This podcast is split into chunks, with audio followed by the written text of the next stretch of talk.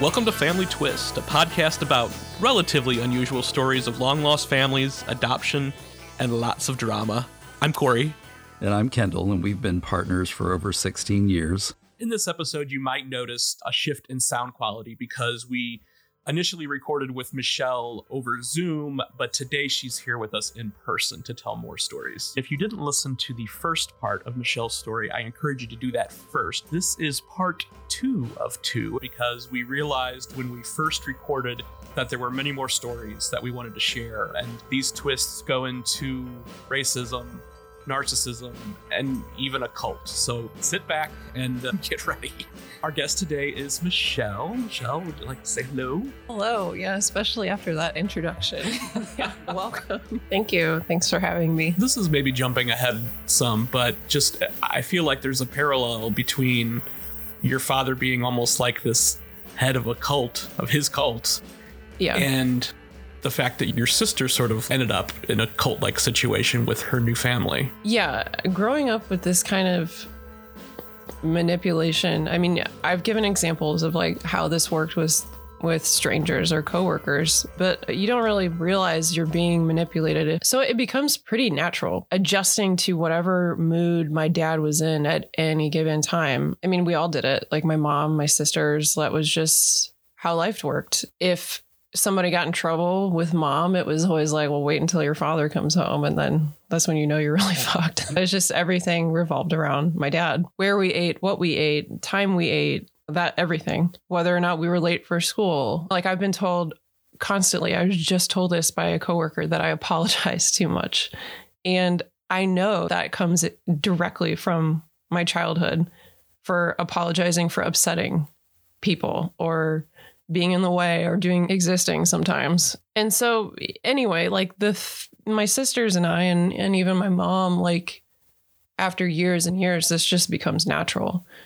And so my theory about my sister marrying into a super controlling family with a narcissistic patriarch, he's a like Southern Baptist preacher, to me, that's foundation enough. But like we can establish more of that later. A lot of that felt probably normal for her because she hasn't gone through a ton of therapy with this. Like I think she knows my dad's really selfish, but hasn't learned how to deal with a narcissist, which is like a really long, difficult skill set that, I mean, I've been doing this. I've been in therapy for this specifically for 10 years. I'm still working on it. It's so, yeah, anyway, I think she walked right in because there's just certain behaviors that she hasn't learned that are not okay, not normal. Right. And this actually happened to me. This is when I realized, oh shit, like I really need help because I was in a relationship with a really abusive for a couple years and I didn't realize it at the time. I just took the obsessiveness about what I was doing, where I was going, who I was with, who I was texting, whatever, as like flattery. He lived in a different city that was like an hour and a half away from where I was living. And I would always have to commute there on the weekends. And there was like a lot of sexual manipulation too. And eventually like I sunk into this horrible, like deep depression and finally went to a therapist who, after she learned about like my family and what I'd grown up with, helped me realize like, one, this is not normal. Two, this is why you're here. And three, this is how you need to leave, which is, it's really hard to do. I thought I loved this guy. So it wasn't like this easy, clean break. But yeah, unfortunately, I don't think my sister, I think she knows that she's in a situation that she doesn't know how to get out of, but she does not have the tools to get out of it. We don't speak, unfortunately. We've had a falling out because of that relationship that she's in. I've pointed her to resources that could help. But yeah, it's pretty sad because like narcissism, it's not like a one-off. It can be very generational, cyclical, even depending on like the family or the relationship type. I joke with like my closest friends and stuff that I have a special narcissist like sensor now because like you do fall into friendships or relationships with these people because it does come off as normal. You live and learn, but unfortunately, like you have to realize what is not normal and not okay before you can learn that.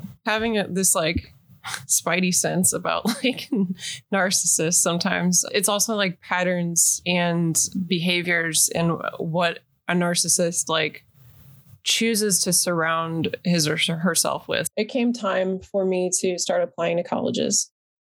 And my dad went to Ivy Leagues, and he'll tell you that within the first 5 minutes of meeting him. The expectation was my kid's going to go to an Ivy League, obviously. And I applied, and the stock market like crashed in 2008.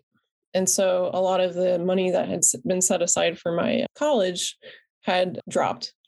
And I was given this like number of how much would go to help pay for my college, but then expected to go to an Ivy League, which like I had good grades, but I'm no genius. And then I was just expected to like walk into this lifestyle. I remember like I applied to some mid-tier schools and then some Ivy League schools. And I'll never forget this. I got my acceptance letters, and we were sitting in a Panera Bread. It was my dad and my mom. And I was trying to decide where I was going to go to college. 2 were Jesuit schools and 1 was an Ivy League. And my dad refused to help me pay for college because he wanted that money to be like taken from my mom, because he had started those college accounts when we were little and thought that she owed that. So they're fighting over who owes what for my college education. And I'm trying to pick where to go to school, which, you know, when you're 17, that's a stressful decision. And what it came down to is that my dad was trying so hard to wring my mom out for money that she couldn't afford, that I ended up choosing college based on where I got the highest scholarship, because I didn't want my mom to like go into poverty. And so, which caused this like maelstrom reaction, because I didn't go to an Ivy League school. So like, therefore I am, you know, not worthy anymore. And the school I went to was still a good school, but it's not good enough. Ironically, it's the school where they met, like my parents met. So like, still didn't make any sense. But anyway, yeah, I had to make my college decision based on trying to protect my mother. Well, and knowing that you had 2 younger sisters still that needed to go through the same. Exactly. You know, same thing. And interestingly, I don't want to speak for them, but interestingly, they both went to the college where they didn't have to pay anything, and eventually like paid that back with military service to avoid that same situation. So he ended up withholding all of the college money. No, there was still the like what was left in the account after the stock market crash. So plus my scholarship, but that ran out while I was in college. So then I ended up taking out loans and paid for grad school myself and stuff. But yeah. Wow. Yeah, that was interesting. So anyway, yeah, there were instances like that would happen. You know, when I was a senior, this is when I met the first woman that he was dating. So I met the first woman he was dating when I was a senior in college. And it was one of those trips I was saying, like, my dad would take us on just to screw my mom, like, over because she couldn't afford something like that. So we went to the Cayman Islands. And the woman he was dating brought one of her daughters along. It was supposed to be like this meeting of families, despite no one ever meeting the other before. So you can imagine that was really well planned out. The vacation was a disaster because we didn't like this woman and she didn't like us. And I just, you can't leave when you're like in another country and underage. So like, we just had to sit it out. And yeah, my dad's like disappearing in the evenings to go be with this woman. And we're supposed to figure out how to entertain ourselves, and yeah, just uncomfortable situations. One interesting fact about this first woman was my dad actually dated her daughter, and that's how he met her. Oh, the daughter that came on the trip? No, a different daughter. This woman has been married like 4 or 5 times. And so this was an older daughter from a previous marriage that my dad cheated on my mom with and dated. and then eventually met this woman's mother and then started dating her. Wow. Mm-hmm. That would have been a little bit weird if they would have gotten married. Yeah. Yeah. So it's been, what, 8 or 9 years since you finished college. What has the relationship been like post-college? The first part was like survival. And then the second part, as I was in college, I started to realize how the relationship between he and I actually worked, in that whatever I accomplished was his accomplishment. Whatever I good or interesting that I did was taken as his win. And so I started using that to my advantage. I finagled away into getting a credit card from him, and then I just spent it like recklessly, just because I was like, you didn't help me pay for college, so I'm just gonna pay for all my food and sometimes get sushi or whatever on this credit card. I was interested in being a lawyer at that time, you know, and so I made him like take me shopping to go get some really nice suits, even though I was like an undergrad doing mock trial, like things like that. Because on the flip side, he got to brag that I was doing really well in school. I was going to do this. I was interning here, all these things. And so for late college, grad school, and a little bit after, that was our relationship, was just this very transactional, give me what I want, I'll give you what you want, which is obviously not healthy. Right. So later I started to realize, yeah, that was fun and all if I get what I want, but that's also not sustainable because it still comes at a price. I gave him what he wanted, but I still didn't have a parent in that entire relationship. There was just no parent part. Right. He was my dad in name, but he wasn't like taking care of me if I was sick or helping me out with that kind of stuff. I remember like I got robbed in Madrid. I studied abroad in Madrid, and like his first reaction was like, why did you let yourself get robbed? and then he and my mom both helped me, wired me a little bit of money so that I could figure that out and get all my bank accounts redone and all that. But it was not how a parent cares for their child. For anyone who's been to Europe, like, it's very easy to get pickpocketed. They're professionals. So that's what happened. And it, you know, just added insult to injury because I was kind of like stuck for a few weeks. Like I had to borrow money from like my host's family and until my parents could wire me some money and stuff. However, like a month later, my dad had decided that he was going to take advantage of the fact that I was studying abroad. And so he didn't want to actually come to Spain, like to Madrid, where I was studying. He just wanted to go where he wanted to vacation, which was in Italy. So I met him in Rome. And that's when I learned that Dwight had hooked him up, like Dwight from Chicago, had hooked him up with like a homestay trade. So I don't know which home he and Dwight, like my dad and Dwight traded. I don't know if it was like my dad's beach house or some weird venture that Dwight had, whatever. This woman, like we were staying at her hotel, like it was a little boutique hotel. And that was the trade. And this was basically someone that Dwight had a relationship with. So the trip already started off a mess. And I think that there were some other expectations that were supposed to be met, but I don't think this woman was told that like my dad's college daughter was meeting him. They got in fights a lot. So I'm not sure all that went down, but basically like this was a Dwight set up shady thing. And eventually we just left Rome and went to the Amalfi Coast. And that's when things got even more shady because this woman handed us off to another woman who had her own bed and breakfast thing, and we stayed with her, and that was another Dwight setup. So there's just like this weird series of Italian women that we stayed with, and I wasn't sure if my dad knew them or not, but apparently Dwight did, and Dwight may have dated them. And it kind of, I know it sounds like really privileged and stuff to be able to go to Italy because I know a lot of people want to go there, but it's just, I guess the point of this is like there was just no such thing as a normal interaction with my dad. And you know, what also didn't make sense is I was living in downtown Madrid. Wouldn't you want to see where I was studying, what I was doing, anything about Spain? So. Well, Dwight didn't have a Spain hookup. Right. Exactly. So. Yeah. As far as we know, he probably has by now. But yeah, honestly, I don't want to know. I'm sure they are because like only the good die young. But yeah, I wouldn't be surprised if like they still have relationships with my dad. They live near enough to each other that I think it's possible. Another story about the Chicago condo is when I was in college, this Chicago condo still existed.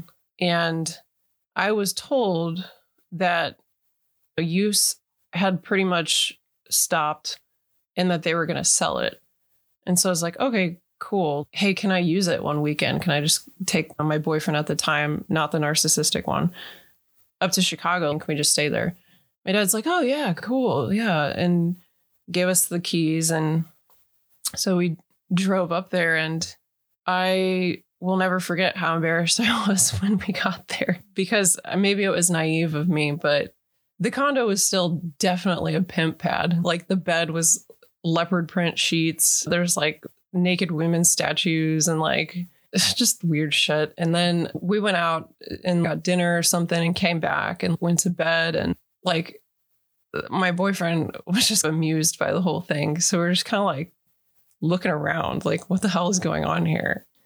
And he opened up the bedside table and there were a lot of accessories there that I just really did not want to know existed. Like, what do you do other than laugh? Because I didn't really want to think about how they were being used and who was using them. But I'll just say that they weren't your like normal household sex toys. Next level stuff. Yeah, it's some weird shit and lots of leather. And then we also found drugs. So that was cute. And I called my dad actually when we found the drugs and I was like, what is this? And that was the last time I ever like took his word for anything being quote normal and like okay to visit or anything, because what if something had happened and those aren't my drugs? Like I don't want to be held responsible for any of that. Yeah, that was a weird, embarrassing trip, but sums up the Chicago apartment. Wow. So I guess I'm a little surprised just hearing these stories, especially the Chicago stories, that your dad ended up getting remarried. Like it just, I guess it doesn't seem like he would necessarily need to get remarried because he was living the pimp life, as you say. Yeah. Word. That's funny you say that. I don't think he planned on necessarily getting remarried right away. However, my mom got remarried before he did. Now it's starting to make sense. Yeah. So quickly after that, he was engaged and then had a wedding in my dad's full fashion. So I was the maid of honor at both weddings, my mom's and my dad's. And yeah, my dad's wedding, I guess, to sum it up, the cops were called. 3 people passed out.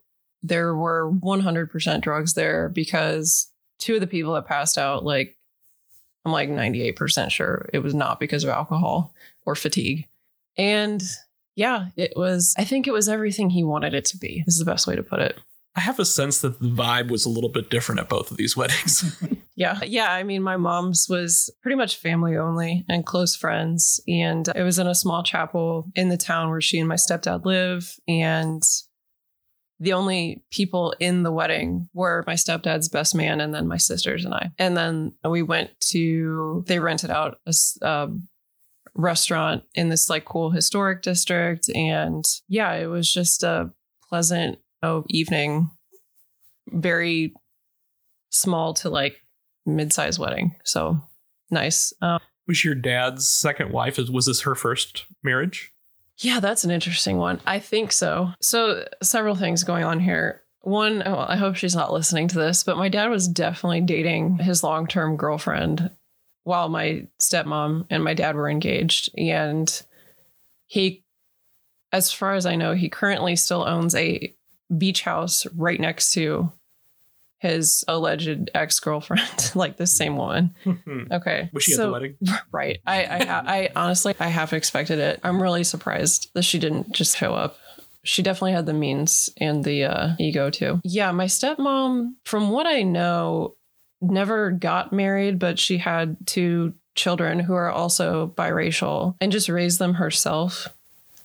The father, I think, was a football player at the university that she went to. And I never asked, I guess out of like politeness, like what the story was there. I just assumed it would be told to me eventually. But yeah, I don't think she has any idea what she's married. Hmm. I mean, maybe she does now. But yeah.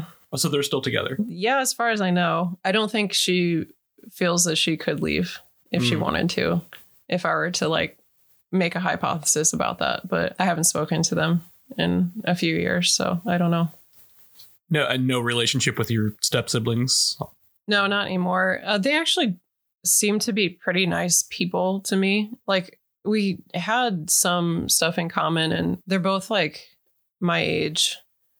But I had a huge falling out with like my dad and my stepmom, like together and separately, which, you know, is their mother. So I think naturally we just stopped talking. Right. Right. Why were the cops called to I guess the reception, not the wedding itself, right? Yeah. The wedding was in the same place as the reception, okay. But the cops were called because of noise violations. Actually, I should just tell you about the whole wedding because it makes more sense why the cops were called. My dad wanted his groomsmen to be, and this is in order, a celebrity football player who recently passed away. He was the runner-up to the Heisman to O.J. Simpson, and whoever wants to figure that out can figure it out. Next, his divorce attorney, and then who I think also was at the co-cooker party, right? Oh yeah, yeah. Okay, yeah.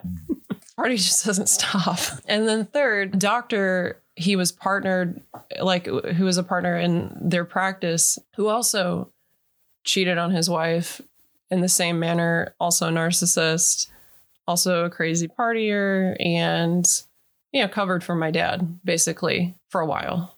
So probably his biggest cover man. So disgustingly, my sisters and I had to link arms with these people as we're walking down the aisle. Oh God, yeah.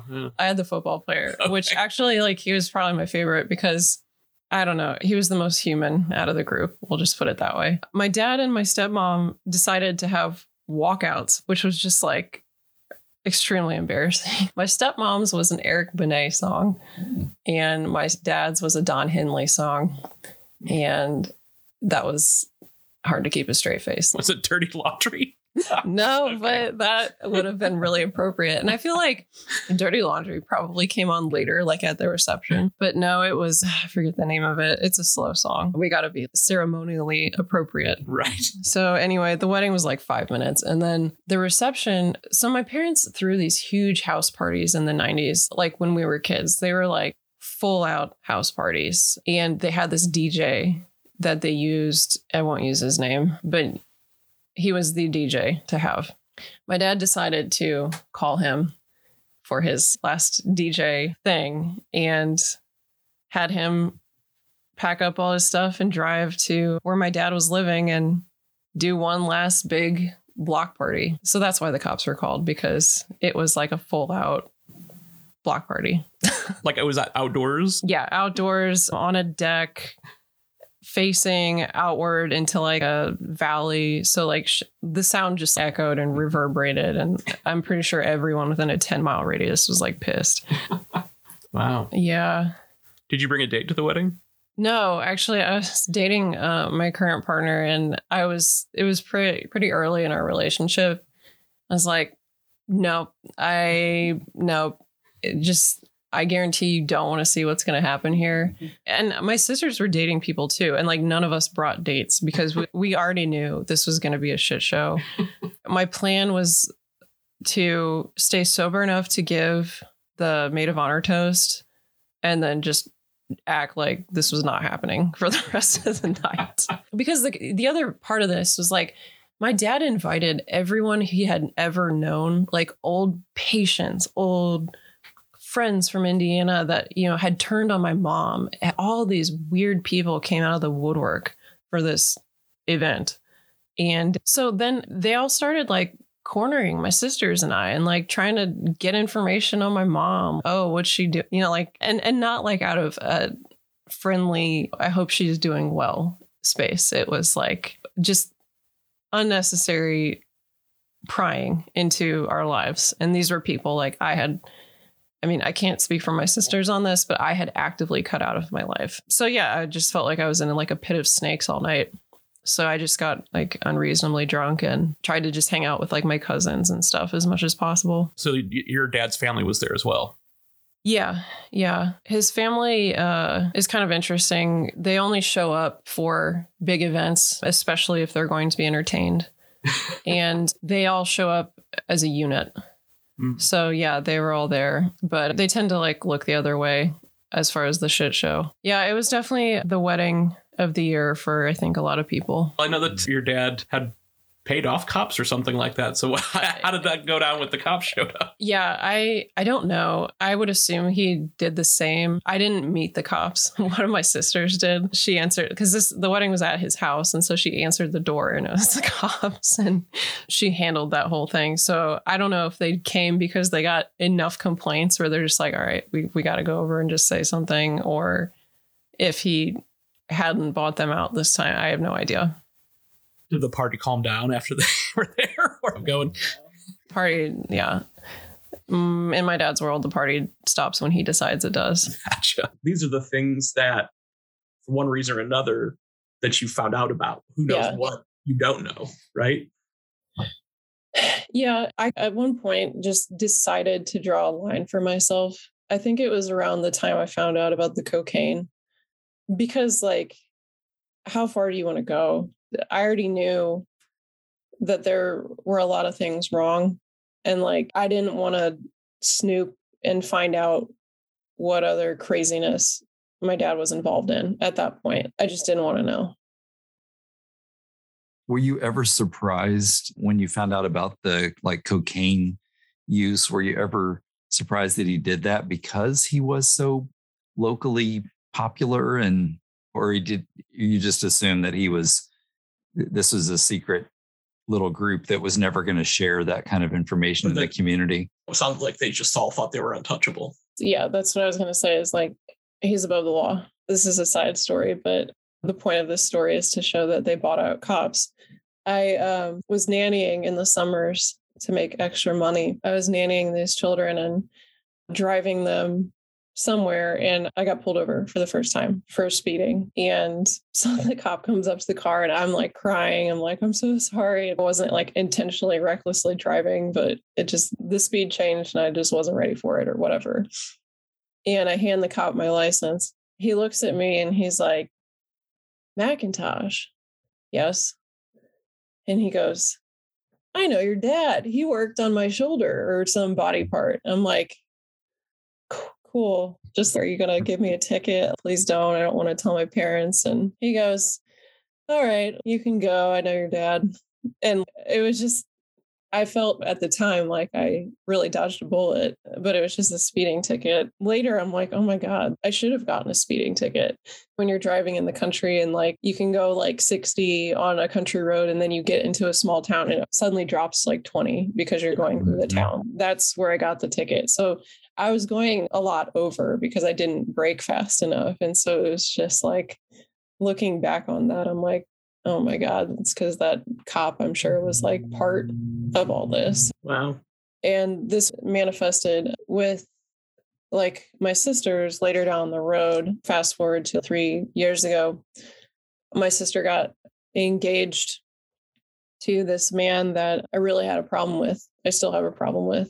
And I didn't think he was a good match for her. I thought he was manipulative. I thought he was just not a good person. And he came from a family that I thought was creepy and also manipulative. And the last thing I would want for my sisters is to restart this cycle again. I told my mom and, she tried to fight it. I told my dad, not in the same way I told my mom, but I said, I really don't like this guy. I don't think he treats her well. And he makes her cry. He harasses her. When she broke up with him a couple times, like he was really mean to her, all these things. And my dad didn't really care. And I was just, this is your daughter. Like they're engaged. Are you not going to do something about this? And I realized, no, he wanted to be father of the bride. a wedding is the perfect opportunity to be the center of attention. And why not? Like, it was nothing to him. And yeah, so they got married. Well, interestingly, since she married into what I would call a narcissistic family, my dad and her husband's dad competed for attention the entire wedding. So that was interesting. But yeah, that was a nope, we're done. You don't really actually care about the welfare of your children. My sister was engaged, and it was past the point. Like, we had been fighting like every day. I was trying to get her to like break this engagement or extend it and give it more time, more thought. And it wasn't happening. Finally, she had asked my other sister and I to be her maids of honor. So like with that, you're supposed to throw the bridal shower and the bachelorette. So I hosted a bridal shower. The weekend before the bridal shower, I got robbed at gunpoint. And that was, the scariest thing in my life. I lived in downtown St. Louis. There's a man that broke into our apartment. He threatened to kill me, threatened to shoot me. I told my mom, I wasn't speaking to my dad, but I told my sisters, and my sisters told my dad, and my mom told my dad. And I got nothing, no reaction from him, nothing, like no acknowledgement that it even happened. I had PTSD. I was going to therapy and a chiropractor and all this stuff, and nothing.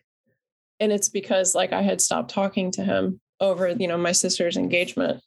And so he was punishing me by not responding. And that combined with my sister getting engaged to this man I hate. I was just no, you actually don't.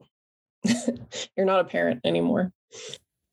You and your partner held the bridal shower for your sister. I had invited my stepmom and the women on my dad's side of the family. My dad insisted on driving this car full of women to my apartment and then expected to come into the bridal shower. And I was in a loft. And so he sat in the parking lot below and ran the car, and he was blaring music. So everyone knew he was there. It was a hot day, so all my windows were open. Calls one of my sisters on her cell phone, interrupting the shower, and says he wants to be let up because I have a keypad into the apartment building. And I was just, no, this is a bridal shower and you were not invited.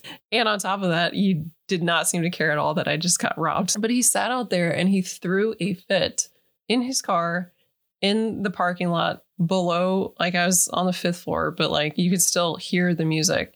So he tried to disrupt this bridal shower as it's going on. That I also my family had already started to really break apart at this point over my sister's engagement. So my stepmother was a giant bitch and was just extremely rude to my mom. And there's all this fighting going on within the shower, catty stuff with between women. And yeah, he's throwing this tantrum in the parking lot. And I walk the guests down and stuff as the shower's ending.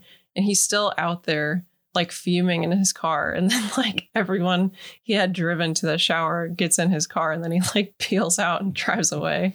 But it was just interesting because this was a bridal shower for your daughter. I invited 40 women or something to my apartment, and it was a women's party. You do not need to be there.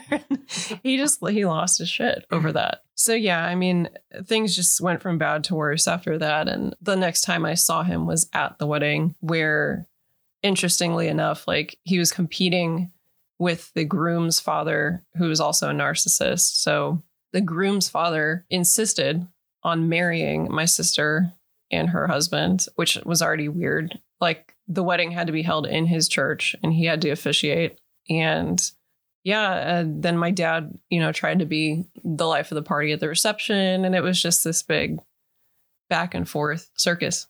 Which I imagine would be tough to do at a Southern Baptist reception, right? Yeah, yeah. Oh, so that was the thing about this reception, right? There was no alcohol allowed. And my sister had already dove headfirst into this weird world. And so she had stopped drinking.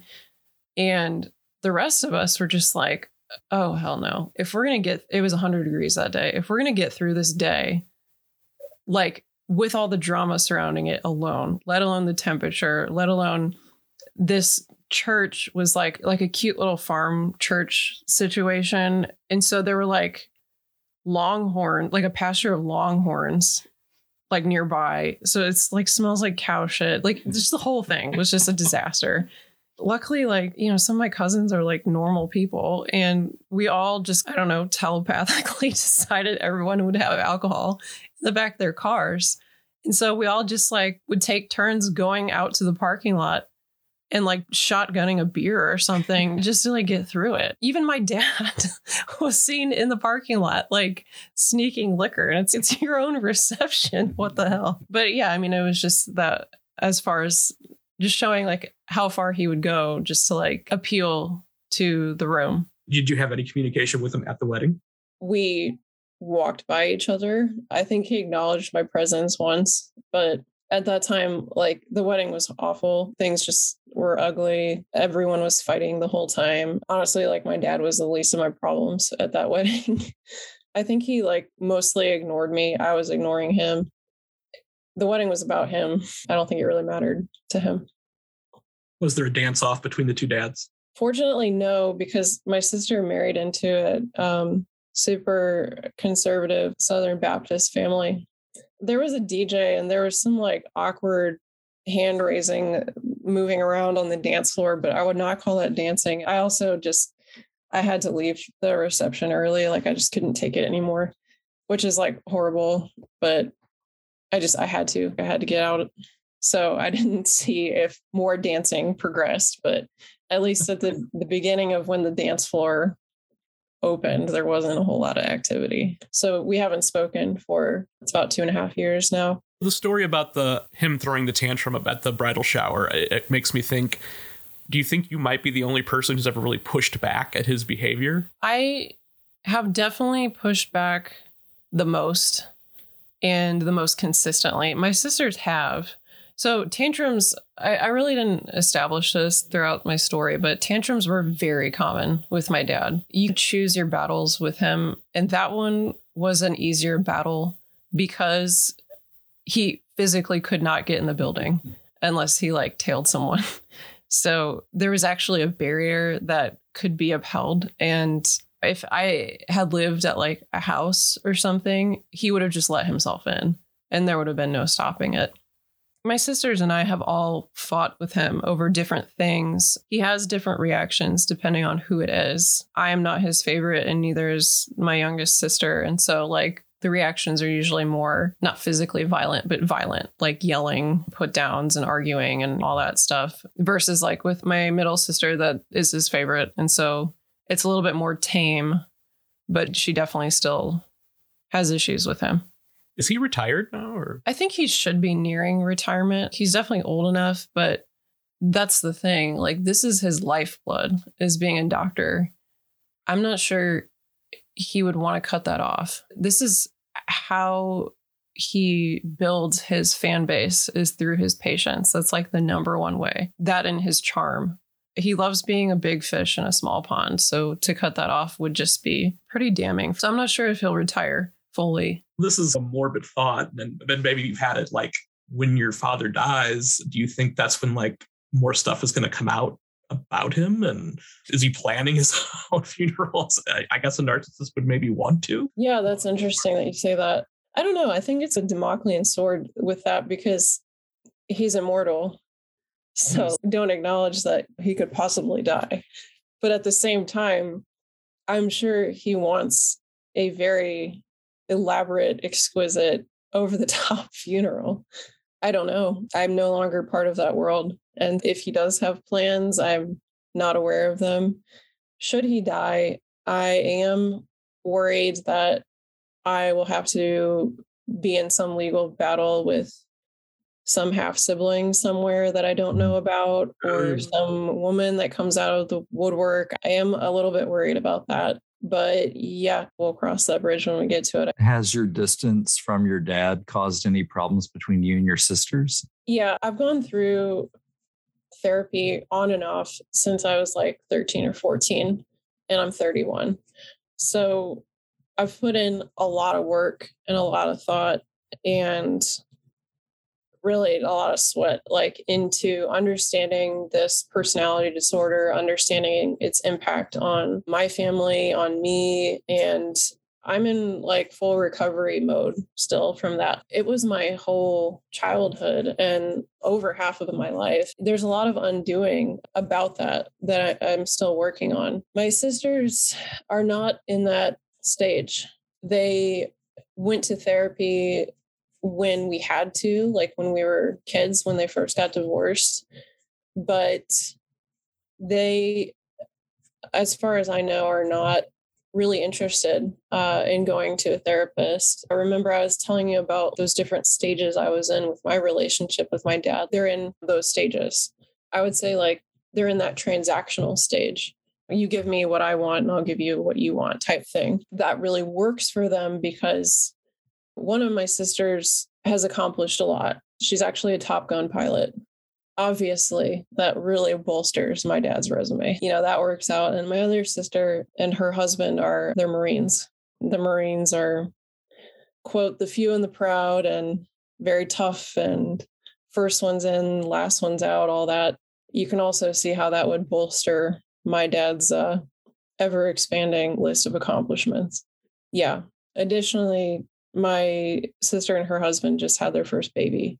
So that elevates my dad's status to grandfather. Wow. So one last question, just from your understanding about narcissists and your dad, would he be compelled to listen to this episode if he found out about it? Yeah, I've thought about that. Mm-hmm. I think he may listen to it out of curiosity and then just dismiss it as all lies, or just dismiss me as insane, which is like the current narrative since I don't talk to him. I'm honestly not sure he would even come across this podcast unless someone pointed him directly to it, because It's about families, and his family is even before everything I just talked about with like my experience with it. Like his family is not, they're very dysfunctional. Yeah, I don't think he'd want to explore that. I was just thinking that, yeah, if somebody did point out this particular episode, since it is all about him, would he have to listen, because he's got to know what's being said. I mean, the other side of that is that if this blows up and our names start appearing in media everywhere, and especially since I've said my last name, yeah, if it gets famous enough, then he'll just own it and probably try and figure out some sort of narrative to take that as an accomplishment, and probably try and reach out to me. Wow. Like I said, I'm no psychologist, but it's a fascinating personality disorder, and it takes years and years to figure out how to deal with it. So I hope anyone struggling with that, like, there is a light at the end of the tunnel, but it put in the time and effort, because it is a long road. Yeah. Wow. Michelle, these are some wild stories. I think I had some legit, oh my God, reactions to some of these details.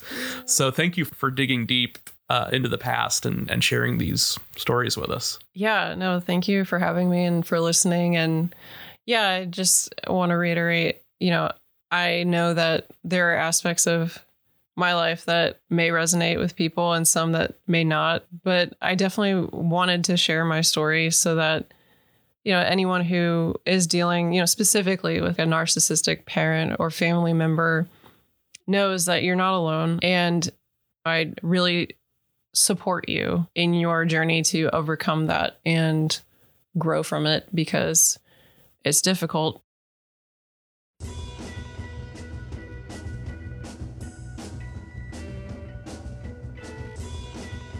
This is the Family Twist podcast, hosted by Kendall and Corey Stulz, with original music by Cosmic Afterthoughts, and produced by Outpost Productions and presented by Savoir Faire Marketing Communications. Have a story you want to share? Visit familytwistpodcast.com. All our social media links are there as well.